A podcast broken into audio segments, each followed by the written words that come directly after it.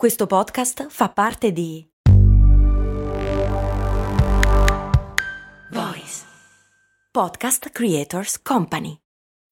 When you need mealtime inspiration, it's worth shopping Kroger, where you'll find over 30,000 mouthwatering choices that excite your inner foodie. And no matter what tasty choice you make, you'll enjoy our everyday low prices, plus extra ways to save, like digital coupons worth over $600 each week. You can also save up to $1 off per gallon at the pump with fuel points. More savings and more inspiring flavors make shopping Kroger worth it every time. Kroger, fresh for everyone. Fuel restrictions apply.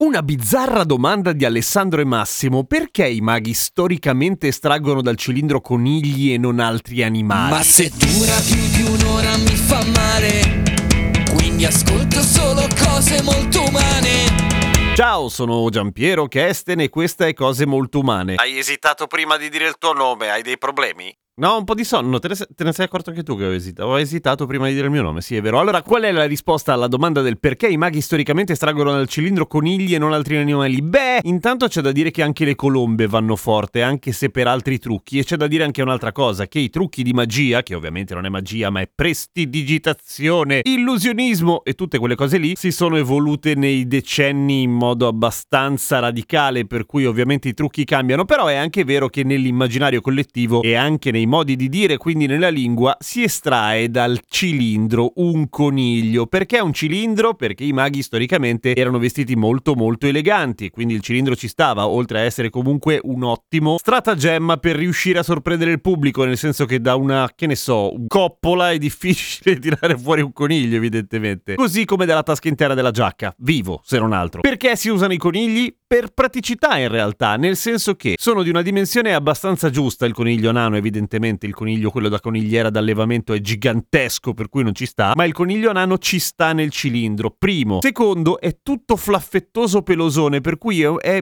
leggermente comprimibile. D- detto così sembra brutto, però in effetti quando lo tiri fuori sembra più grande di quello che effettivamente è, perché è tutto pelo. Potrebbe starci anche un topolino dentro, naturalmente, ma intanto non si vedrebbe dal palco, nel senso che il coniglio è proprio la dimensione giusta. E poi il coniglio è tranquillino, non tutti. Il carattere cambia da individuo a individuo, ma tendenzialmente i conigli sono morbidoni e placidoni, soprattutto se in quel momento si trova costretto in un posto buio e piccolo. Questo fa pensare che il coniglio non è particolarmente a suo agio a essere estratto dal cilindro e infatti non lo è per niente probabilmente, ma i conigli non parlano. E poi è anche vagamente ergonomico, nel senso che stando fermo e lo puoi prendere da sotto il pancino senza fargli male, d- dalle orecchie sarebbe meglio di no perché rischi di fargli male alle venuzze delle orecchie e riesci a estrarlo e dire tada coniglio e il coniglio pensa vaffanculo tutte le volte la stessa cosa. Ovviamente molto meglio se il coniglio è bianco sempre per una questione di scenografia, nel senso che che lui è vestito nero, tutto di nero col completo nero, il palco è buio, lui è illuminato e il coniglio è bianco, quindi contrasta, si vede di brutto e fa wow. Non il coniglio, il pubblico, il coniglio dice sempre le cose che stava pensando prima perché non ne può più povero coniglio, anche perché non c'è il sindacato dei conigli da mago. Ma la ragione per cui lo fanno oggi, ammesso che lo facciano oggi, è quello che dicevamo prima, cioè è entrato nell'immaginario collettivo. Il coniglio bianco che esce dal cilindro è il simbolo esso stesso della magia. Prova ne è il fatto che appunto Alessandro e Massimo hanno chiesto come mai storicamente si tirano fuori i conigli. Non tirate fuori i conigli da alcunché, a meno che il coniglio non ve lo chieda, però...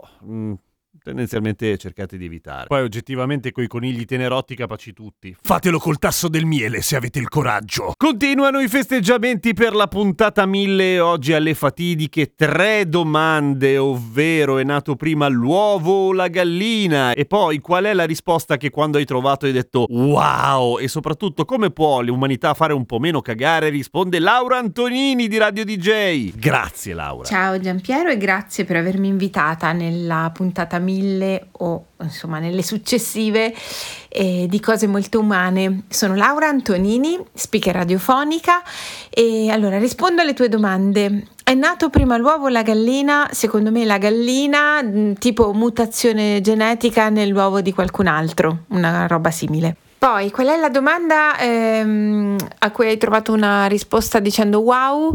Allora, perché una domanda è la prima volta che mio padre, quando avevo circa sei anni, mi ha portato allo stadio e ho scoperto che allo stadio, quindi dal vivo, non ci fosse la telecronaca e lì ho veramente detto oh, wow, nessuno parla, cioè tutti gridano ma nessuno parla, nessuno commenta.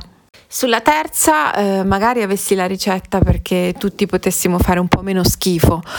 Uh, forse un consiglio che do anche a me stessa di farci un po' di più gli affari nostri e due molliamo sti telefoni perché questi contribuiscono tanto al nostro fare schifo, credo, non lo so, non so niente, sono innocente. Grazie comunque, un abbraccio. A domani con cose molto umane.